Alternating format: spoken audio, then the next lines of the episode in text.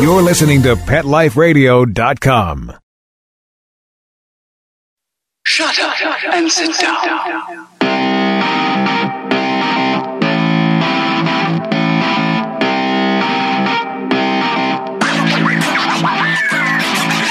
Vegas Rock Dog Radio.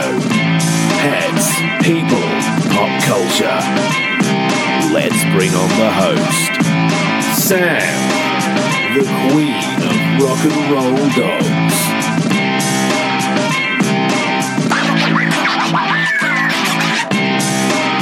Hi, everyone. I'm so glad you're here listening to this week's show. It's a very, very important week because it is Deaf Dog Awareness Week. And it runs from essentially today for a whole week. And uh, it's a week where we can celebrate deaf dogs. We can raise awareness about deaf dogs and what great companions that they make. And there's no one better than Bernard Lima Chavez of Dog and His Boy. No, let's do that the wrong. No, that's right. Dog and his boy. I had to really think Yeah. about that. Dog and his boy blog to actually tell you about deaf dogs, why we're going to celebrate them, why they make great, great companion animals, and other great information. Are you there, Bernard? I sure am. I'm I here in like Miami. I feel like I climbed Mount Everest to get to you today. How's well, the weather? Great to. Be, uh, it's it's a little warmer than than this time of year, but I think most of the country's feeling that. yeah, Um, it still feels like summer here.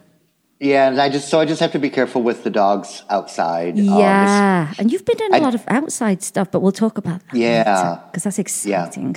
I have to be really careful and, and plan things out with that outside work that we'll talk about. Yeah, I, I mean it's an important thing, and I think a lot of people don't think about it. Uh, I saw someone yesterday. We were still in the nineties here, and it was middle of the day, and walking a teeny tiny little dog, and, I, and its tongue was hanging out, and I thought, oh, come on, people, common sense, but it's not always that Yeah. common. it? No, it's not. But it is important to know when to go out and when not to go out, and how to plan to go out with your pets in the heat. So, well, I'm really glad that that, that you're on the show this week. This is going to be a regular spot anyway every year, so you know that.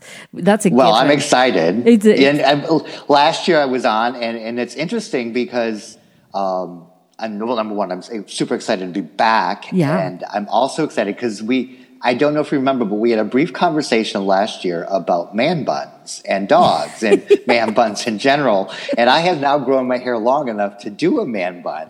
I Uh, but I'm not doing a man bun. Uh, I'm going to leave that to Jim. it's funny because a lot of people on Facebook will say, Oh, yeah. "Oh, I hate a man bun," and then I post a picture of Jim, and they're like, "Oh, but it looks good on him." Yeah. stick stick to your convictions, people. yep.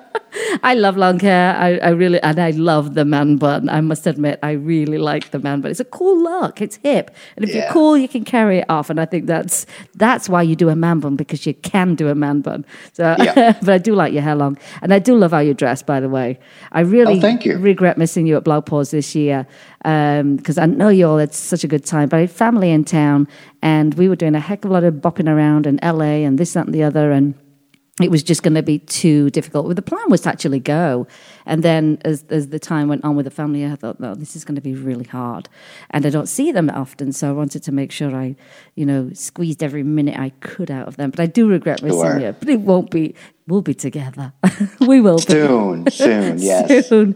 So, who started? Um, I have a question for you. Who started Deaf Dog Awareness Week? I don't really know. Right. I, I wish I I wish I knew the answer to that question. Um, I do know that uh, Christina Lee with Deaf Dogs Rock, which is Yeah. a national not-for-profit, and I know that you know her, and she's I been do. on your show before. Um, she's been a fantastic advocate, Yeah. um, and has been a great resource of information for me initially when I first adopted a deaf puppy, and I had no idea what to do. So. I credit her not necessarily for starting it, but certainly for helping get it, getting it out there into the you know pop culture and and increasing awareness of it. Absolutely, it's um, it's a, it's a worthy week. I think we have a lot of you know National Chocolate Day, this day, that day, but I think this is a Yeah. very very important week because I think it it's a way to celebrate. So it's not it's not this oh pity the deaf dog, which I love that it's not that because it's that oh pity the deaf dog that people then don't want to get a deaf dog. They're like oh they're not perfect, but it's a way to actually celebrate and say these are great companions, and we're going to tell you why they are great companions. And so um, so your two dogs, um, Foster and uh, Edison. Edison. Oh gosh, I had to get my little brain work in there. Uh, both are deaf, correct? Correct. Those are my two deaf dogs, and then And I I have would- two hearing dogs as well. I didn't know you had four in total. You just I do. quite the family. And they're all like big bully breed mixes, and so they weigh about a total of 320 pounds. I so- don't even want to know what your food bill is. I do not want. To. No, to you don't. No, you don't. I was two hundred a month for three, and totaling a total of eighty pounds, which is probably like one of your dogs. yeah, no, it's a bit much sometimes. It- we- yeah, I can only imagine. Uh, and then you know, just even just even regular vet visits. We just we just finished our corporate taxes. We did an extension on them, and yeah, you get to see how much money is spent on everything, and it's a lot of money, but it's valuable information because I'm going to cover that in the show to tell Oh, people what it costs you to have a dog. You know, It and- does. and that's healthy dogs. You know, and a couple of other little things happened in in the year. You know, sometimes you get like the odds, uh, you know, bee sting or whatever, and you take a trip. Mm-hmm. But people don't know the full scope of how much it costs. But yeah, two hundred. I think we spend more on them than we do on our own food. but four, four bully. bre- It's funny how you just we're all attracted to certain breeds, aren't we? And certain, you know, little personality traits and stuff. So that's definitely your dog. You know, the breed that you really like. So two mm-hmm. deaf, two that, that can actually hear. Now, were your deaf dogs born deaf, or did they lose their hearing as it as, as time went on? They were both born deaf. Right. Um, it was just, you know, congenital issue that happened. Um, so they've never really heard anything. Puppies don't hear for about the first two weeks of their life, anyways, until their ears open up. Um, And by then, you know, the um, the nerve endings and receptors in the ears have kind of atrophied in congenitally deaf dogs. So Right. they've never really heard anything. Uh, I've never done BAER testing. BAER testing is a diagnostic test. It's it's what they use in humans actually to test children for hearing. Oh, and, same thing. um, yeah, it's uh, brainstem auditory evocative response, I believe is what the acronym stands for.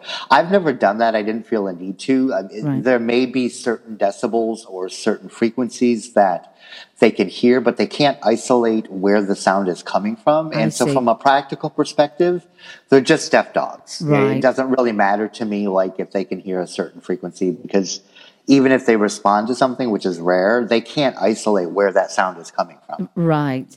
So, so, so when you, like you were saying, you got this puppy and you're like, oh, I don't really know what I'm doing here. And you started to, you know, reach out and read and find some resources and stuff.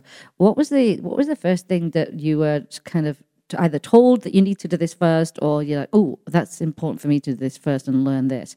What would you say that is? Would you say it was signing or some touch training? What would you say that was, that number one thing? Well, two things really stood out that first weekend when I, I brought home Edison as a quote unquote foster. Um, I, I kind of already had a plan in place. I just needed to get my husband Omar on board with my plan. Hey, the first Um, step is always get them in the house. Yeah, and, and, and he, he quickly did. I mean, our first two dogs are named Darwin and Galileo. So, Great names. you know, gay men love a theme. And so within 30 minutes, he was Googling like names of important or accomplished or famous uh, deaf, like academics or scientists or, or it. something.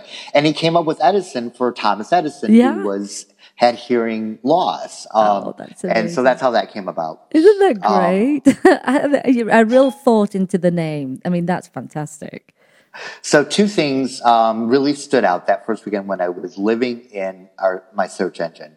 Um, Oh, I I came across believe it. Deaf Dogs Rock, and and there was a wonderful video by a woman named Alicia McGraw, and she just sat and she just explained all the hand signs that she had and demonstrated that she had taught her dogs. Now she didn't demonstrate them with her dogs, but it, the sheer volume of hand signs that she was able to teach her dogs gave me uh, a sense of comfort knowing that Yeah. I could do this. Yeah. Um, and the other thing that I learned real quickly is that I needed to. Um, I was going to do hand signs. I, I didn't really know much about touch training at that point. I've since learned more. Um, and one of the first signs that I learned that I needed to teach my deaf dogs was to watch me. Right. Um, when you communicate with the deaf dog, you're using your hands and your body. And if they're not looking at you, they can't hear you because they hear with their eyes. That's so right. teaching them to watch you and to check in with you um, is really important. And my deaf dogs do it all the time, especially Edison. We'll be everywhere, and he's constantly just checking back to look at me um, for for information. That's amazing. I mean, that's that's that's that's adapting, isn't it? That is adapting. That's working together, and to be able to say, "Oh, we're communicating," that's got to feel great, especially the it- first time. The, well, yeah. When you when you start teaching the hand signs, and the first time they get it, and you see that light bulb go off in their head, it, it's it's it's an amazing thing. Uh, we started with obedience commands. Um, you know, we I worked though I had trained dogs before. I just really felt like okay, I have a ten week old, twenty pound deaf pit bull dogo Argentino mix who's going to be this big adult unruly dog. So I cannot screw this up. You can't, And can you? no, and so I reached out to a local trainer who does, who I knew and had, was very involved with the local veterinary community, very involved with the local rescues and shelters. She does a lot of uh, training work. She also um, does the training for our local prison d- dog program. Oh, how interesting. Um, so she came over to help with you know just a couple of sessions, just to, mainly for me to give me a, a, a sense that okay, I can do this. Yeah. And so they learned obedience commands, and then I began to teach, you know, other signs: uh, food, hungry, you know, potty, car, walk. Great. Um, I love you. Come here. Go there. Your name. eh, eh, Watch me. eh, You know, it's amazing. Edison knows about forty hand signs. So That's a lot. That is a that is a lot of of signs. Now, I'm I'm assuming this is uh, something you can do with your dog that isn't deaf. Absolutely. Yeah. Um, it's, in fact, two things on that. Um, I have begun to teach my hearing dogs hand signs. Um, they they passively learned a lot of them because every time at night when I go to feed them, you know, I give the sign for food and I may say the word for the hearing dogs, but I give the sign and and and it's very passive training. You you you repeat that enough, and the dog begins to associate that hand sign Yeah. with the word that they're used to hearing. And so my hearing dogs probably know 10 or 12 hand Oh. signs at this point. And it's all been passive training. It's just it's every so time I give them a, a treat or a cookie, I give Yeah. them the sign for for cookie. Every time I give them food, every time I give them water, I just give them the sign. And so they can hear it. And that's important because you know, dogs are mammals just like people, Yes. and and they experience a lot of the same physiological changes that humans Yes. experience as we get older. And two of those things that are important are vision loss, but specifically in this case, hearing loss. Hearing and loss, so, beginning to teach your hearing dog some basic hand signs when they can still hear is really important because as they get older, there, there, there is a chance that they're going to lose some hearing, if not all of their hearing. And if you have some hand signs in place, that transition is easier for both the dog and the person. I think it's a brilliant way to prepare your dog so that, like you say, should it start to go that hearing, they already have this kind of backup um, to be able to continue communicating with you. Now, if you, if you're, what signs are we looking for though when a dog is losing its hearing? What are you going to recognize and say, mm, "That's mm, that looks like a sign that something's going on there"? What would, would we look for? Well, what we find is the signs initially are kind of subtle. I mean, it, hearing loss in a senior dog, just like in people, is typically very gradual. Um, and and so you'll notice uh, oftentimes pet parents of, of senior dogs who have begun to lose their hearing often approach me feeling bad and guilty and freaked out because they didn't recognize the symptom, the signs until Yeah. what they say is it was too late. It's not too late. Right. It's just a different approach. Yeah. Um, some common things that you you might see would be um, when the, dog doesn't wake up when you normally wake up, or Uh-huh. if the dog doesn't respond to your you calling the name or other common household signs, you know, sounds that they typically respond to. Right. Food being poured into a bowl, Yeah, uh, grabbing the house. grabbing the keys, you know, whatever, you know, hearing, you know, you open up the bag of treats or the canister of treats, things that they, they hear and they know what that means and they respond to. When they stop responding or don't respond as often, um, those are some signs that there may be some hearing loss. And the thing is, I think some people will some some people being a little bit in denial, you know, because I mean, I, my two of my dogs, one's ten, one's eleven. They act like they're two. They're in great shape mm-hmm. and everything. But I think some people kind of don't want to. I, I feel like they don't prepare for their dogs getting a little bit older, and so probably don't want to look for those things. But you, you, they're doing a service to the dog to actually really pay attention because then you can, like you say, you could have already been training some hand signals and uh, and assisting your dog. I think uh, a lot of people just go, "Well, they're old," and I just don't think that's acceptable. You just don't say, "Well, they're old." well, no, Yeah, you know, something about it. Help them transition to that, you know, older age group. You're absolutely right. And I do think there are some people that might be in denial. But to be honest, I think the vast majority of people have just never considered that their dog could be deaf. Yeah, They- I- yeah. Most people just don't know. They, Yeah. It's just, and, and they don't know. So What you don't know, you don't know. I spend a lot of, you don't know, you don't know. And I spend a lot of what I do is education about number one, yes, deaf dogs exist. And um, there's lots of reasons that they're deaf. Um, Yeah. It could be genital, it could be advanced age, it could be you know, medical issues. It could be unintended consequences or side effects of medication or Yeah. surgical procedures. Yeah. I mean, there's lots of reasons. And so, yes, I think that there are some pet parents of senior dogs who are in denial because it's a hard thing to face. yeah, Um, it really is. But I think most just just never occur to them. And once they do, then it's it's it's a really it's it's it's very eye opening for them. And then they begin to reach out and look for information. They do. I mean, um, I was reading that a lot of the dogs, when they start to lose their hearing a little bit, become a little bit more of a Velcro dog, as we like to Yes. say.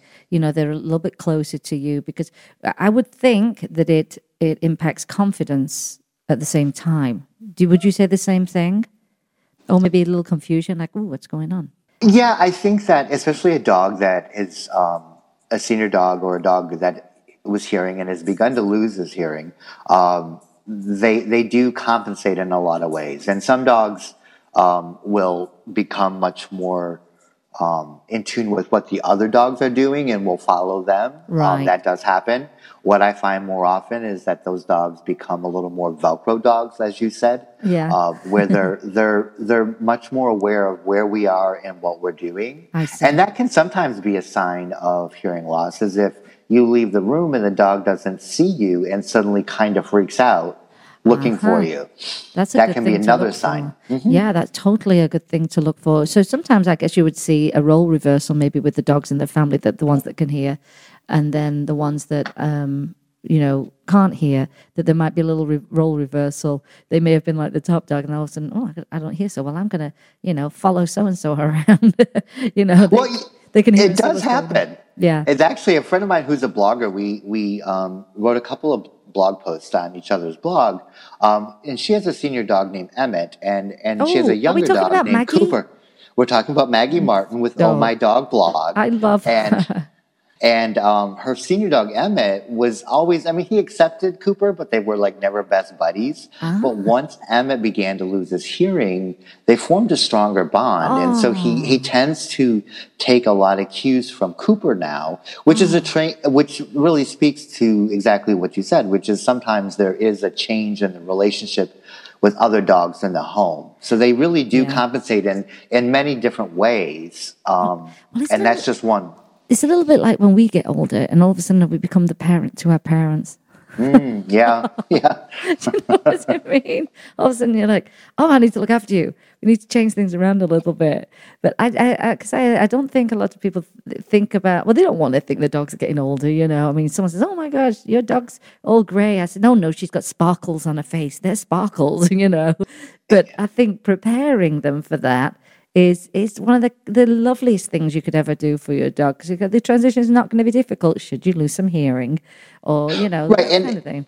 And in that transition, typically what I find is that it's it's harder for the pet parent than it is for the person. Yeah, I know. Uh, than the dog. I mean, the dogs. I mean, it's it's like with humans. It's it's a gradual change, so they compensate slowly, and they, you know, those changes aren't always noticed right away. It's harder for people that have never experienced living with a deaf dog and communicating with one. That's that can be the challenge, and that's why I've been encouraging people with hearing dogs to begin to teach at least some basic hand signs, and even you find that when people work with dog trainers, when they first adopt a dog, you know, as a puppy or as an adult, they'll teach basic hand signs to go with that verbal com- command for sit or come or say or down or whatever. Mm-hmm. And if you maintain those hand signs, I mean, we just get lazy because we depend on our voice for everything. Yeah, that's true. Yeah. But dogs communicate primarily with body language. So if you just maintain using that hand sign for Mm-hmm. sit or stay or down,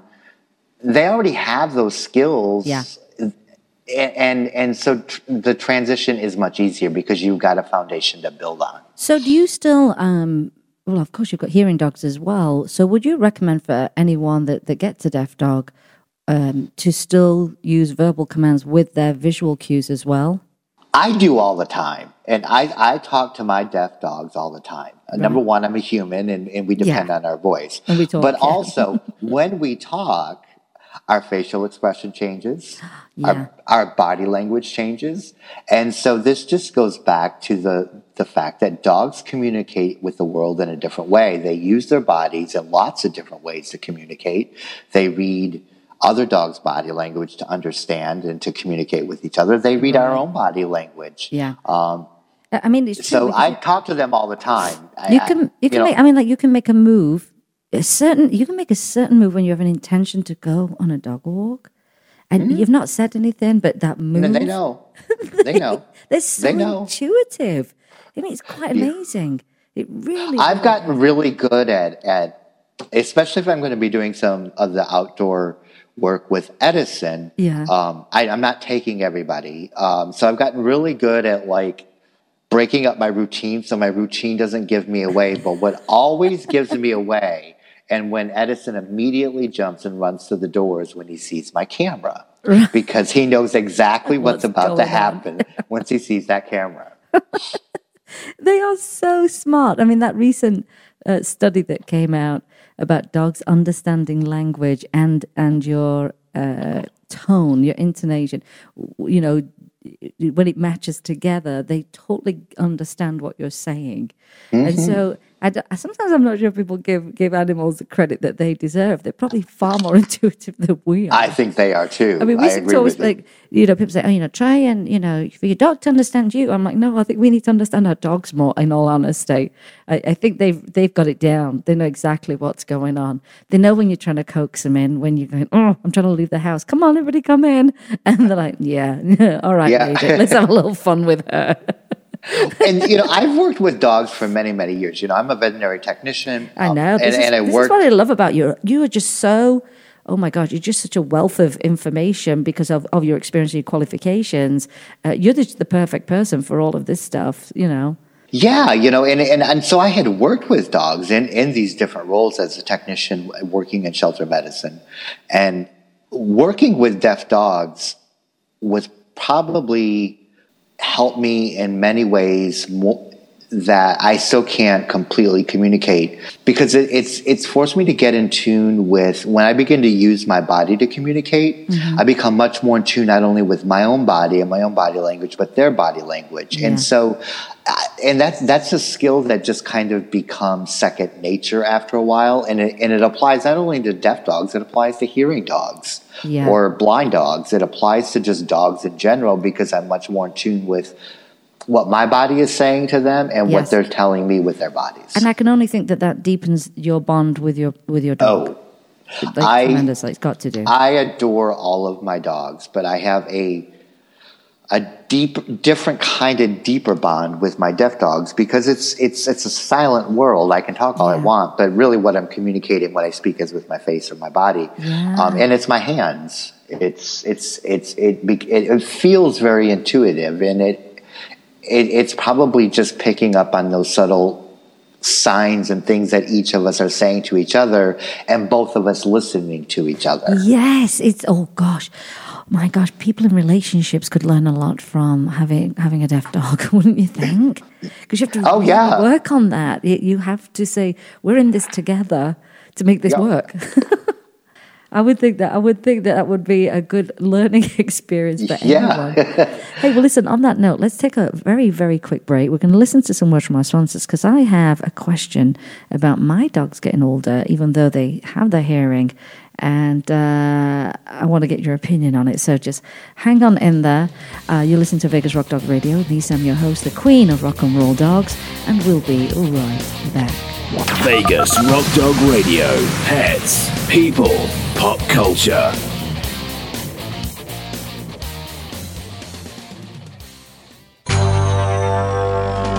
It's designerpetsweaters.com. Hand knitted designer sweaters for your precious pup or cool cat. Beautiful couture patterns for your pets, including custom knitted formal wear, casual wear, yachting, and even sports themed. Many designer pet sweaters include feathered tammy hats, top hats, and a lot of sparkle. Each sweater includes leg loops, front paw sleeves, and leash opening. Visit designerpetsweaters.com to order your four legged fashions today. Your pets will stay warm for the winter and be runway ready. Large or small, we fit them all. Designerpetsweaters.com. When I adopted her, she was a mess. Scabs, itching, licking, missing fur, hot spots, a thin, dull coat. So I take the dog to the vet for the standard run-of-the-mill tests and treatments. No results. I hear your advertisement on the radio. D-I-N-O-V-I-T-E dot com. 859-428-1000. So I get the five-pound box of Dinovite and the Lico chops within a four-week total. Instead of a German Shedder, I have a German Shepherd. Sheba is a 105 lean pounds of shiny, smooth, happy dog for life because she gets fed Dinovite. And the results, they're just incredibly outstanding. And she loves it. When you rescue a dog, you have to do the right thing. You've got to feed him right for life. Do the Dinovite. Dinovite for life. 859-428-1000. D-I-N-O-V-I-T-E dot com. Hi, I'm Dana Humphrey, the founder of Whitegate PR. We have been specializing in PR and marketing in the pet industry for over 10 years. If you have a pet product or service you would like to promote, give us a call. We can help create awareness for your brand on TV, radio, magazines, newspapers, and blogs. Feel free to reach me directly at 619-414-9307 or learn more on our website at whitegatepr.com or follow us on Facebook. Talk pets Let's talk pets. on Pet Life Radio. Pet Life Radio. PetLifeRadio.com. Vegas Rock Dog Radio. Pets, people, pop culture. Welcome back, everyone. I'm glad you stayed with us. So, just before the break, and here uh, speaking with me today is Bernard Lima Chavez. He is a wealth of information when it comes to deaf dogs, not only just the training of them, understanding of them, but also their health as well, and you know why you know, there are many reasons why dogs are deaf. And we were just talking about them, you know, dogs, deaf dogs transitioning into the senior phase and hearing dogs into the senior phase and how signing can make such a difference in actually communicating. But I do have a question for you, Bernard. Are you still there? Sure, I absolutely am. So, as I said, to my dogs, uh, Galaxy's 11, uh, Thornton is 10. Both um, have great hearing, although sometimes I think Galaxy might be a bit selective. she's like, she's always been quite the. Uh, I'm not taking everything what you're saying at face value. she's very much that kind of dog. So she'll say, uh, "Let me think about that." Uh, no, she's she's just she's quite a character. But what what I've noticed as they've got older, they've become more scared of noises, noises they were never scared of. So, for example, and people get mad at me because I don't hear my phone ring. That's because the ringer is off. Because my Jack Russell is frightened to death of the ringer on my phone. FaceTime freaks both of them out. And they never were like this when they were younger. And recently, Thornton, um, oh, she shook from head to toe. Jim was preparing some of his sheet music in a, a binder that has one of those snap clips things that makes a lot of noise. And she jumped on my lap. I didn't know at first. I'm like, something scared her to death. And Jim sat next to me, putting his music together and clipping and unclipping this binder and shuffling paper. And it absolutely terrified her. So obviously, I sent Jim away. Get in the studio. Get away. Get. Go away. I can do this music. I'm like, no, she's scared. So off we went. And so that's something that I've noticed in them as they've got older. And um, obviously, a deaf dog can't hear. What kind of signs do they exhibit as they get older if noise is not one of them? What kind of things do you see? Do you see just uh, maybe a change in confidence or, or anything like that, or just nothing? You know, because noise seems to be a big thing for, for my lot right now. Yeah, you know, and with your dogs, I mean, it could be a lot of things, but one thing that it could be is the beginnings of hearing loss, and they're not Oh. necessarily they're not necessarily able to associate that sound with something they're familiar or isolate where it's coming from. I mean, that's that that's one possibility of many. Um, and in terms of uh, deaf dogs that are becoming senior dogs, I would say just any of the other things that senior dogs are are, are prone to, um, they're prone to, except they've already lost their hearing or never had it. So it could be vision, it could be you know osteoarthritis, it could be any number of other things. I mean, I I, I tend to think of deaf dogs in a uh, in a hierarchy, and I learned this from Christina Lee from Deaf Dogs Rock. First and foremost, when you're dealing with a deaf dog, you're dealing with a dog. So everything goes along with being a dog and their behavior and how they live the world and interpret the world and experience the world. First of all, it's the dog. Second, it's the breed. So you're going to have, you know, unique breed specific behaviors. I've got bully dogs, so they eat rocks, they roll in the mud. you know, they're always like, you know, wrestling, they're pibbling. It's it's awesome. I love it. Um, but other dogs, different breeds, would have different types of behaviors or or prone to certain medical conditions. Um, and third, there's the deafness. And so a deaf dog that gets older, it's it's really just goes back to being that deaf dog and being being that dog and being that breed. I don't I don't think. I mean, there, I, I guess if they have some hearing, that that that hearing could uh, be further diminished as they get older. I see. It just really depends on each dog, I think. Now, I, I, I, I, we're going to lighten the mood a little bit. So, what are the advantages of a dog being deaf? Oh, there's a lot, especially with a deaf puppy. Okay, see, this is the thing about puppies. Puppies are great, but they're an awful lot of work.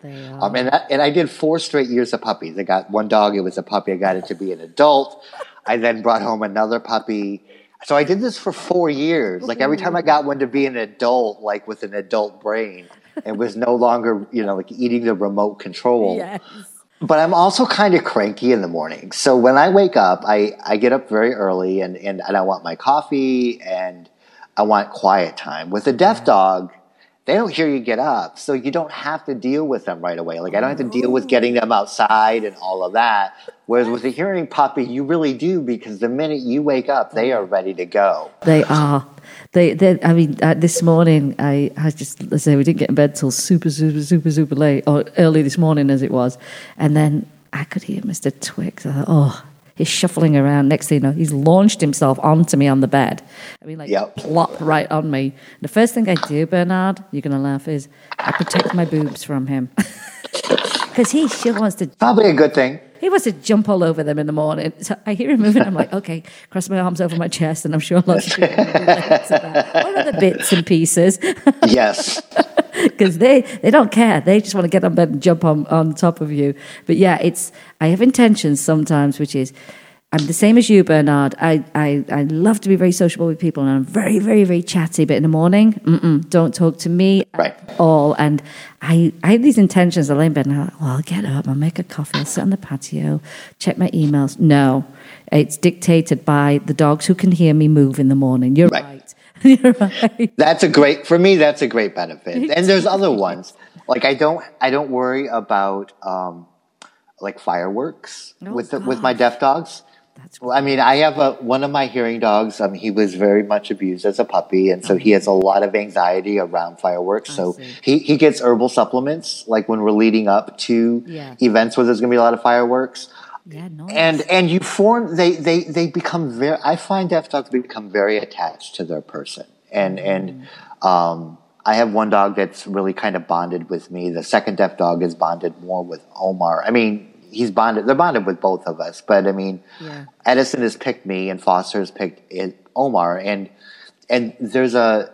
They're very intimate. They're they're very touch. They like touch, and so they won't just follow. They'll want to be on the couch but they'll want to be next to you. They'll even if it's just like a paw or Oh. or just a slight brush. They like the, the the constant touch and being connected with people or the person that they feel most comfortable with. And that's a wonderful thing. Yeah, I could It's a- more lovely than that. It's a wonderful thing. That's amazing. So, um, I have a, a, questions for you about anyone. Well, as, as with anything in the animal world, and you and I both know this, there are so many myths out there. And people still perpetuate them, and it, it does make me crazy at times. I'm like, oh my gosh, people are still saying this, you know, and it makes me crazy. But what what myths would you say are out there that deter people and put them off from adopting a deaf dog? What would you say is the number one thing that people say, and you're like, ah, that's not the case with deaf dogs, but you know, let me help you with that, so that you're not put off from getting a deaf dog. What would you say some of those myths are? I think there's a couple. I think the first thing that that frightens people about adopting a deaf dog is they don't know how to communicate and it scares them. And they think it's much harder than it really is. It's it's not harder to live or train a deaf dog. It's just different. Um, that's one. Um, some myths would be that they're aggressive.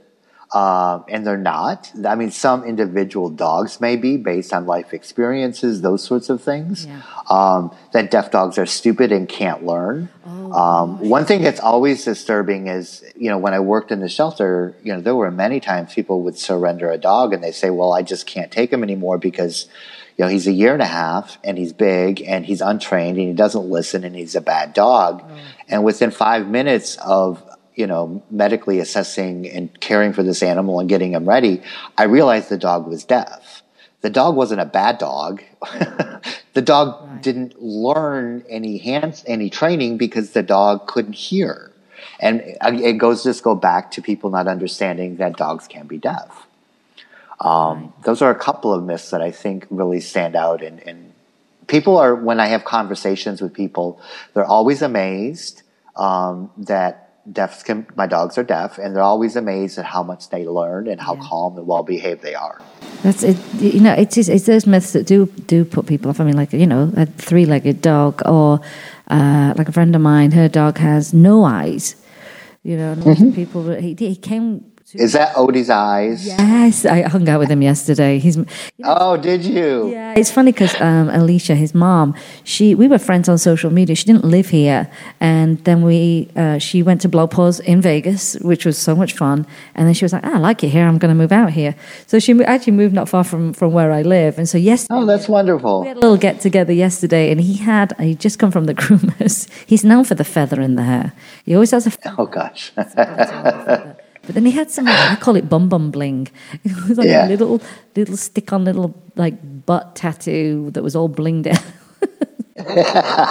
he is a funny, funny dog. I posted the cutest picture of his hair yesterday, and he, he looked like uh, Hamilton, uh, George Hamilton. Oh, yeah, that's awesome. That's awesome. Yeah. yeah, I, I follow Odie's Eyes on Instagram, and I, I don't know Alicia, but Oh, I, I, her. I, I, I'd like to meet her and have a conversation with her because I think she's doing amazing work, and Oh. Odie is such an awesome dog. He is. He came to her with eyes, but he was in so much pain with those eyes, and you Yeah. know, couldn't see. And and it was just he transformed once those eyes were gone. He could start to live, you know, Yeah. those eyes. And that's why she does his hair in those cute styles and stuff. Yeah. She had like the comb over the other day. Then she had like a, I think she called it a side man pony the other day. So she, she's, but she's funny how she, it's Yeah. The posts are funny. I like Yeah. the stories are told through the hashtags. Yeah. That's what I really, really like. And she's, uh, yeah, she's done amazing. I'm so glad she moved here because we have become great friends and, uh, you know, get to hang out. And yeah, he's he's quite the dog. And everybody comes up to him. And uh, we had a lot of people yesterday come up to us at the, at the coffee shop. And she's like, here's a card and here's a little pin badge. You know, on Instagram. Oh, we love him. Yeah, Odie's great. Love Odie. but you know, they, you know, they, they train in a certain way. And Yeah. they, they Probably a- harp on the fact that he has no eyes at all. No, no, it's it's not a disability. It's it's just adapting. It the dogs adapting. adapt very well. I mean, you, I saw this many times in in, in when I was in you know practicing as a technician. You know, dogs that had like a leg amputation or they they don't dogs do not have pity parties. They do not they take to their bed like Scarlett O'Hara. Like they just get up and they they they adapt and they move on. They just you know they're not like me. Like I have to like you know go have a little pity party in my bed for a while. But dogs don't do that. You know they just get up and they just figure they adapt. So do. They, they, like you said, they don't have a pity party. It's, it's, it's more us that get stuck, isn't it? Mm-hmm. We get really, on all of these issues, it's all about you know. Obviously, we're humans, so we're we're we're viewing it from our perspective. Um, so it's harder for us, whether it's deafness or or blindness or both. I mean, you see that a lot with uh, people that are irresponsibly breeding um, like double merles together. Yes. You know, those dogs are frequently those puppies are frequently deaf or blind or both. And when you have a deaf or blind puppy, it's a whole new set of challenges because you mm. can't use your hands to communicate. So then you have to do touch training. Do. And touch training is where you're touching the body, the dog in in a certain location or, or or moving your hands or fingers in a certain way to communicate what you want them to do. And so it's a different way of communicating. Do you, um, But they do fine. Can you explain what a double merle is for the listeners? Because not everybody knows what a double merle is. And sometimes they'll see a double merle and they think it's the most amazing thing, but they have no idea really what happens as, as a result of that. Merle is, is, is, a, is a color pattern. It's a genetic color pattern. You see it frequently in Australian Shepherds or, or Border Collies and some other breeds. Um, and when you, it's a, it's, it's a dominant trait, genetic trait. And so when you breed a, a Merle to a Merle, mm-hmm. one of the possible side effects of that Merle gene is blindness or deafness. And so when you breed a Merle to a Merle, that's called a double Merle. And, and the chances of their hearing or vision being impaired is pretty significant. About 25% of the puppies will have some degree or complete vision loss, hearing loss, or both. And so it's just irresponsible breeding. Um, real, you know, pr- responsible breeders don't do that. They'll breed a Merle with like with Australian Shepherds. I used to have a lot of Australian Shepherds, and and so you would breed a Merle with, let's say, a, tr- a brown tri or a black tri. You would never breed two Merle puppies together. Do you think they breed sometimes just because they do look gorgeous? Oh, they're gorgeous. A Merle dog is gorgeous. And they they probably do, but they just don't know understand the genetics because they're not responsible breeders.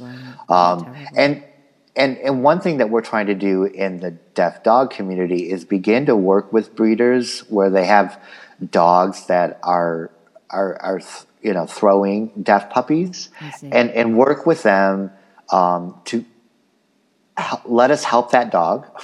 We're not going to share where the dog came from. I mean, a lot of the breeders are concerned because they don't want their reputation to be ruined if their Yeah. dog like suddenly throws a deaf puppy. Um, so working with the breeders to educate them, whether it's you know uh, not breeding two merles together, or if you've got a dog that keeps throwing puppies that are deaf, to to stop breeding that dog and Yeah. let us help those puppies. Um, and and that's a long, slow process, and that's a conversation, and is. it's it's meeting breeders where they're at, and and and not it's a open to it, are they? I mean, because like you say, you know, they no, they don't want anyone to say get out about what happened. You know, they they they- they've got this high percentage of dogs that have been born this way. It is definitely a conversation, but you know what? I think it's fantastic because a lot of people do complain about the you know the terrible breeders, and it's all well and good complaining, but if we're not trying to build some kind of relationship, like you say, in a conversation where they feel like they can trust you, and then you know then they are more open to the information that you give them some guidance. I think it's a really good thing. It's a little bit like the Beagle Freedom uh, Project yes. You know, they, they it was all about we don't want animal testing, we don't want animal testing. But then the next step was let's see if we can get these these labs to actually release these these animals after the testing, so that we can actually get them adopted.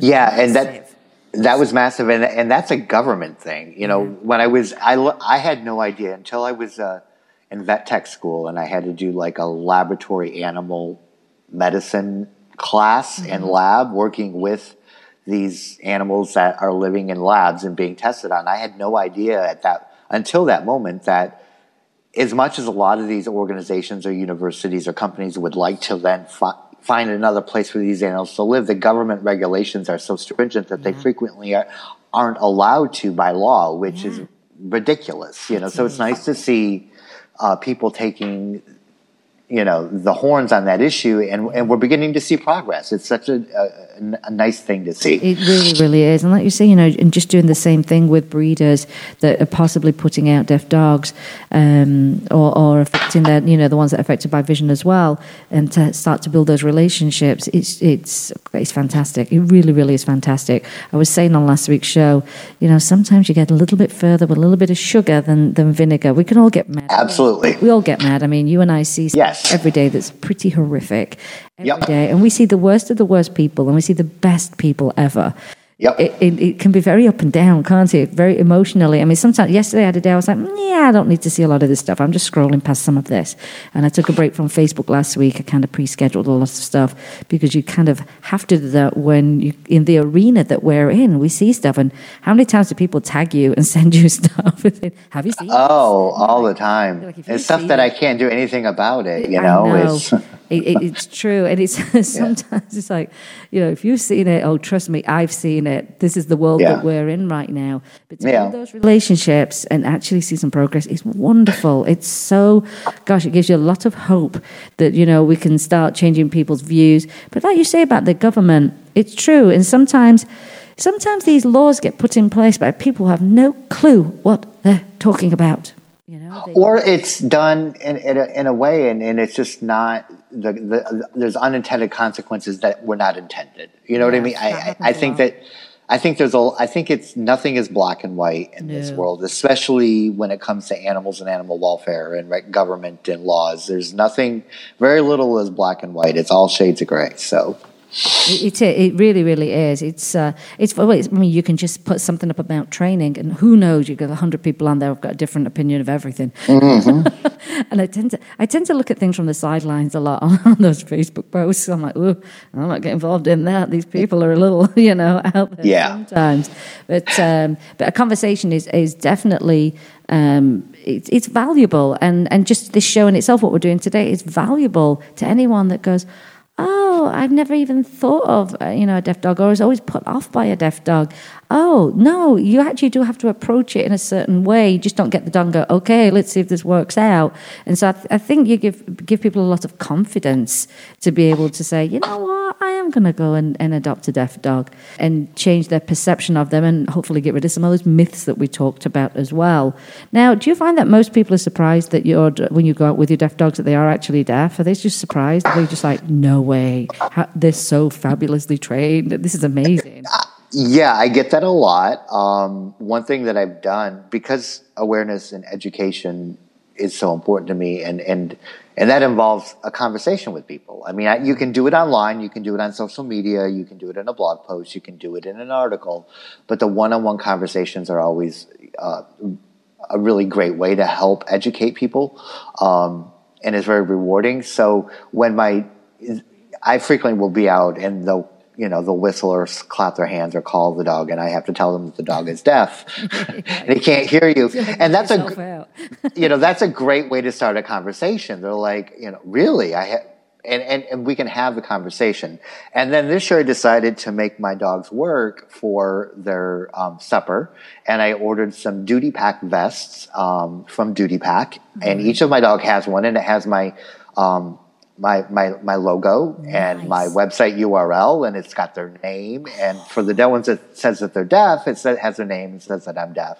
Oh. Um, so they're like walking billboards for me. And so amazing. some people, you know, don't read it, and so we still have a conversation. And some yeah. people, it, it's a conversation starter because they see it and they're suddenly very interested and they have a question. So um, I make them work for me now. and you know what? You don't have to pay them in treats. I, I can pay them in anything. A, a, an ear scratch, they're happy with. They'll be happier than anything. Do you do ever do any meet and greets with your dogs at any of these pet events that go on? You know, do you get a chance to, you know, maybe be at a booth and, you know, and get and people get to meet and hand out information? Have you ever done that? Because I think you need to do some appearances, Bernard. Well, I'm starting to work on that. I've gotten a little more involved with um, our some of our local Miami community and working with some of the local businesses and brands and, and companies that are putting on events. So um, actually going to be making a couple of like unofficial appearances. There's an official appearance for a launch of a new product um, that is a Miami based company. Um, and so I'm working more towards that as Edison has become a little more um, well known in the Miami area, certainly more well known than I am. they always get uh, more famous than us, always. They're the ones that and, get and, endorsements. and, and that's the way it should be. Like this is, you know, this is all about Edison. When I started my blog, it was a hobby, and and it was just it was a way that I could keep my promise to Edison to help his people oh. any way that I could. So it's all about him. That's why the blog is Dog and His, and boy. boy. I mean, you know, it's about Dog. You know, I'm I'm just the people. I'm just behind the scenes. You totally fulfilled that because you know it's no longer a hobby. I know that for sure. You've written for Victoria Stilwell, correct? Yes, I uh, write for Victoria Stilwell. I've written for Huffington Post. I write regularly for Pet MD now. Oh my uh, gosh! Congratulations! That's Thank Brilliant. you. Yeah. You see, so uh, gosh, isn't it? You know, I love those kind of stories where someone says, "You know, I did this out of a passion," or you know, it was something I really liked and it was a hobby, and then you're like, "Wow, look what this blew up into! This is massive." And you know, you yeah, you're one of the few guys that are actually in like the pet blogging world. yeah, yeah. Guy I know. There's not a, and what's interesting about that is that there's like the male lifestyle bloggers, like dad bloggers, like are really like coming into their own. They're really mm-hmm. Developing like a niche and they're really starting to be successful. And so I'm hoping that men will begin to share their experiences and their life with their dogs or their, their cats or their gerbils or their birds, whatever their pets are, yeah. um, in the pet space because men have a different perspective and a different, yeah. different relationships. And, and I, I think that male voice is really important. I do. I hope it grows but isn't it nice kind of being the only one, though? well, I'm not the only one. There's a couple of other ones that I really like. Um, but uh, yeah, there's not quite as many as I would like to see. Um, but that's okay. It's that's really, okay. Probably like the world of rescue as well. It's a very high percentage of women Yes. And not a lot of men. And I'd love to see a lot more men in animal rescue. I th- I well, and I think that's changed. I mean, you even see that within the veterinary community. I mean, the vast majority of, well, I, I'm pulling numbers out. I'm making numbers up here.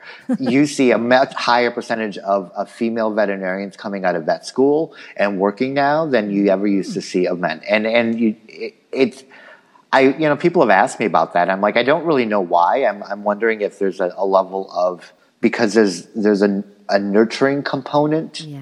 and a caretaking component and and women are raised differently than men are in this yeah. culture and and men aren't raised necessarily to be nurturing or to be yeah. caretakers or caregivers i guess is a better way to put it it's quite exciting to see see these shifts happening i was at the vet this week with with uh, galaxy and um, i have a holistic vet she's fantastic fantastic on nutrition and so i was talking to the girl at the front desk and she said um, I said, you know, we were talking about nutrition itself and how people are, are really focusing on it now, realizing that, you know, real food is good mm-hmm. if you do it the right way.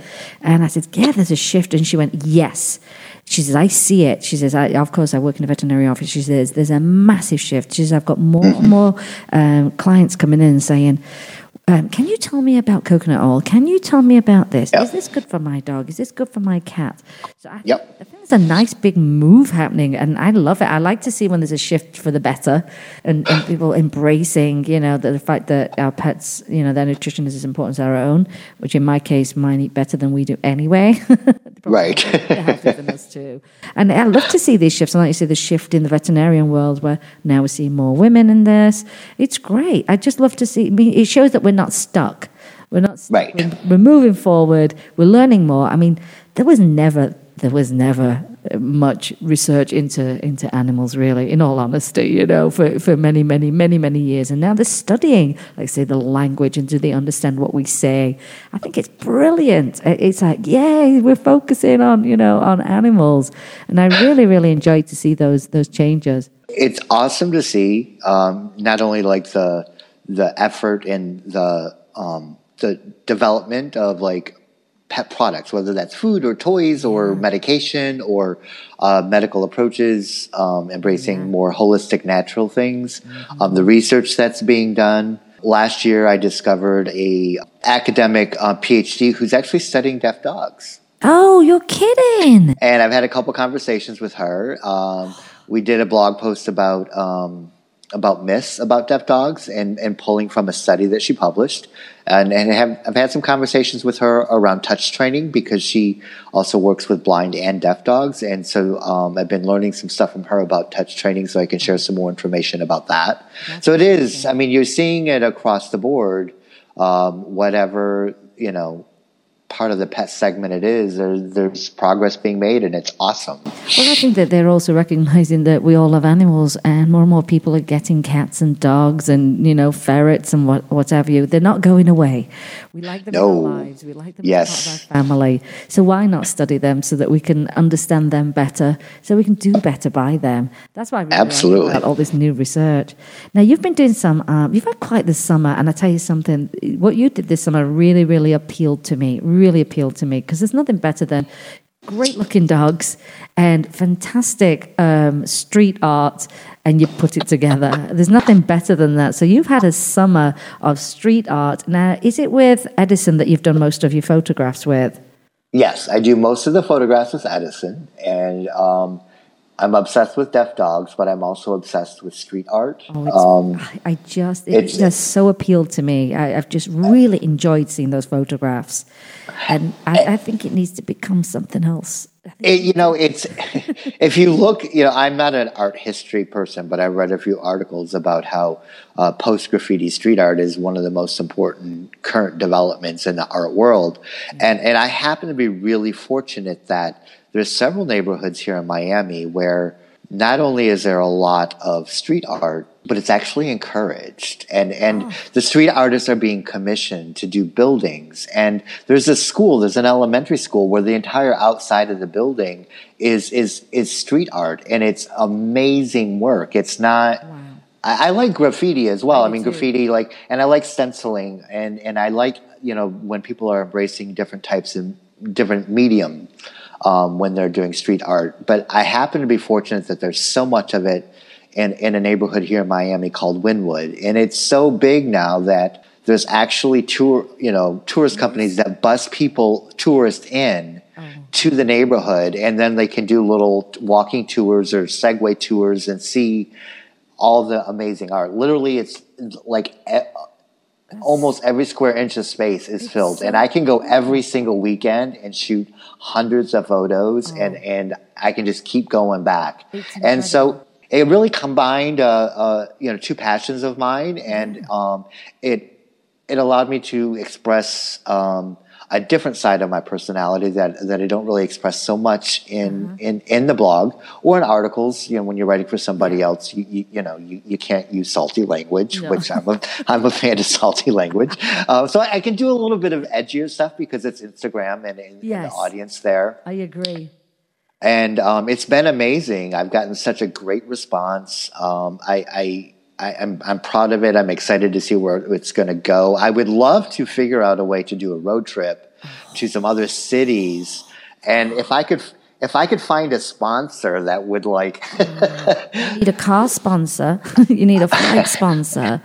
No, I can't fly because Edison is 92 pounds. So it's it's it's it's a driving road trip. But like if you need a limo and the limo driver, that's what you need.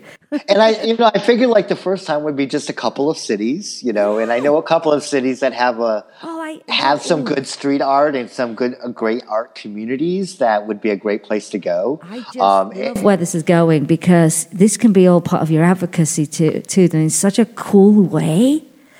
Oh my gosh! You know, because I still talk about deaf dogs. I talk yeah. about deaf dogs in the post, and and um, when I know the artist, I tag the artist, and and I always have a disclaimer that if I, you know, if you know the artist, if I don't happen to know, if they don't tag their work, yeah. um, then I can't give them credit on Instagram or Pinterest or wherever I'm sharing the the photo, um, primarily on Instagram. But I, you know, I, I like to support the artist and and um, give them credit for the work and get their work out there. Oh, um, so it, for me, it, it just kind of all kind of fit together, and it's really become a big part of my branding and my identity. Um, social thing to do on the weekend with your dog. I mean, mm. it's just you're together. It's great. It's awesome. I mean, now I do have to be careful because it is Miami. You know, we have two seasons, hotter, hotter, or wetter, wetter. And our summer is going a little bit longer. And so I, I do have to be very cognizant of the temperature just so Edison doesn't overheat. I've never had any problems, but you know, I'm a technician, so I'm really, really cautious and I always make sure we have water. Um, his favorite water, just so you know, is is a, a, Trenta ice water from Starbucks drive-through. Um, that's that's just preference. I love it. you're, you're, just my kind of pet parent. So I, you know, went on our way. We stop at Starbucks, go through the drive-through, it. and um, and so then building relationships with local brands and local companies. There's a great company that is um, doing home cooked. Um, they're opening a business. They're opening their storefront that should open probably in a month or so. It's it's it's a it's a canine kitchen. It's all fresh prepared food under the guidance of a veterinary nutritionist called uh, Dishes for Dogs, oh, and you can buy the food fresh. You can actually buy it frozen, and you just um, defrost it Oh, the cool thing though is that you can also buy the recipe card. Nice. So they're not trying to keep it. So they will sell you the recipe card with the vitamin and nut- um, mineral uh, packet oh. that goes with it. Um, and what's awesome is that then they're, they're, they're partnering with local businesses. So there's a great cafe here in Wynwood, Miami, where all of this street art is. That I that's not the only place, but that's where I go a lot of the time. Yeah. And a local cafe is now has a doggy menu and it's oh. dishes for dogs. And this. so we I can go there, I can get my coffee, I can get him some you know, healthy, nutritious, fresh prepared food just as a snack, just something to do. And then I buy it and, I, and I'm a rotational feeder. So, you know, once a week or so, they get that in their regular food. Oh, so it's been a great way to connect with the local community and, and connect with local businesses. And I'm loving it, and in the photos, I'm really excited because I they're bright and they're colorful, and they um, are. I, I, you know what? I would buy I would buy uh, note cards with those photos on the front. Really? Oh, I totally would. I totally would. I'd buy. I think you need to have um, an art gallery night. Someone needs to. Well, I've been thinking about like where to take this to the next level because it's it's kind of becoming its th- a thing. And so I'm not quite sure what the next step is, but I definitely have some plans that I'm mulling over and uh, kind of push it to the next level. Oh, I, I think there's going to be something really great come out of it. I mean, I love all the pictures. I it's funny, my sister just did a, a shoot downtown in our hometown in Sheffield, in England, and it's all that kind of stuff. Very, very cool, very individual. Um, a lot of it is very um, sort of social commentary of what's happening in the day right now. Yes, uh, which uh-huh. I really enjoy that. And you know who else has a great street art thing? And I wish I, I wish we'd have had this conversation before. BlogPaws last year, but Nashville. Nashville has yes. some amazing street art. They do. It's a, pro, it's a proper. Uh, I think it's a. I think it's a city paid program. Yeah, it's artists, and I love it. Yeah, I just really it's, love it. I mean, um, street art is is really moved beyond. If people are not familiar, they you know obviously you can check out my you know my Instagram account, Dog and His Boy, um, on Instagram at yeah. Dog and His Boy. I would love it because you'll begin to see like I mean, it's true art. It's not just, you know, stenciling is great. I love stenciling. And, and I had a little idea last night about how I could promote myself with some stenciling. Um, excuse me. But it's, it's true art. And, um, it's not related to deaf dogs, but I just took a trip to Paris for two weeks. I love Paris. Oh, um, I can't take my dogs because they can't fly, yes. or they can fly in cargo and they don't fly cargo. They don't. Yeah, exactly. there is an incredible amount of street art in in in Paris, and they're really using all sorts of mediums. They're using paint, they're stenciling, but they're doing glass mosaic. They're oh. using glitter. They're using wheat oh. pasting. They're doing plaster work. They're they're attaching objects to wow. buildings. It's awesome. Like I have so many photographs. Oh. From Paris, I'm actually considering like starting like a companion Instagram account where it's featuring just the street art because even when I'm shooting Edison or Foster here in Miami, oftentimes I can't get all of the the work in the shot in, in the photo, or it's a it's a high photo that's higher up on the building, and I can't get the dog in it. Yes. And so another way just to kind of support my interest and street art and and support the artist. Oh, I think I think this is. I'm thinking about it. I think it's going to go really, really far. Gosh, you know what? Isn't it great that we got to cover so many things today? It's been. We did. We talked a lot of stuff. Now we've talked about, of course, you know, this is a, a great week to celebrate, you know, deaf dogs. But um, of course, you know, anyone that's running a rescue, any rescue, we all know it's difficult. You know, if the finances don't come in. So. Um, where can people donate to Deaf Dogs so they can continue the great work that they do? Some of these rescues. What's your favorite?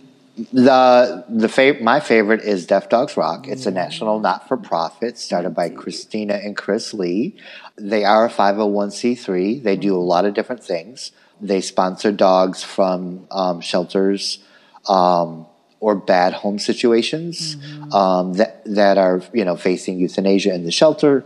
Um, into private rescues or shelters that do not euthanize for time or space. That's great. Um, I don't use the term no kill, um, but that's essentially what I mean by shelters that don't euthanize for time or space.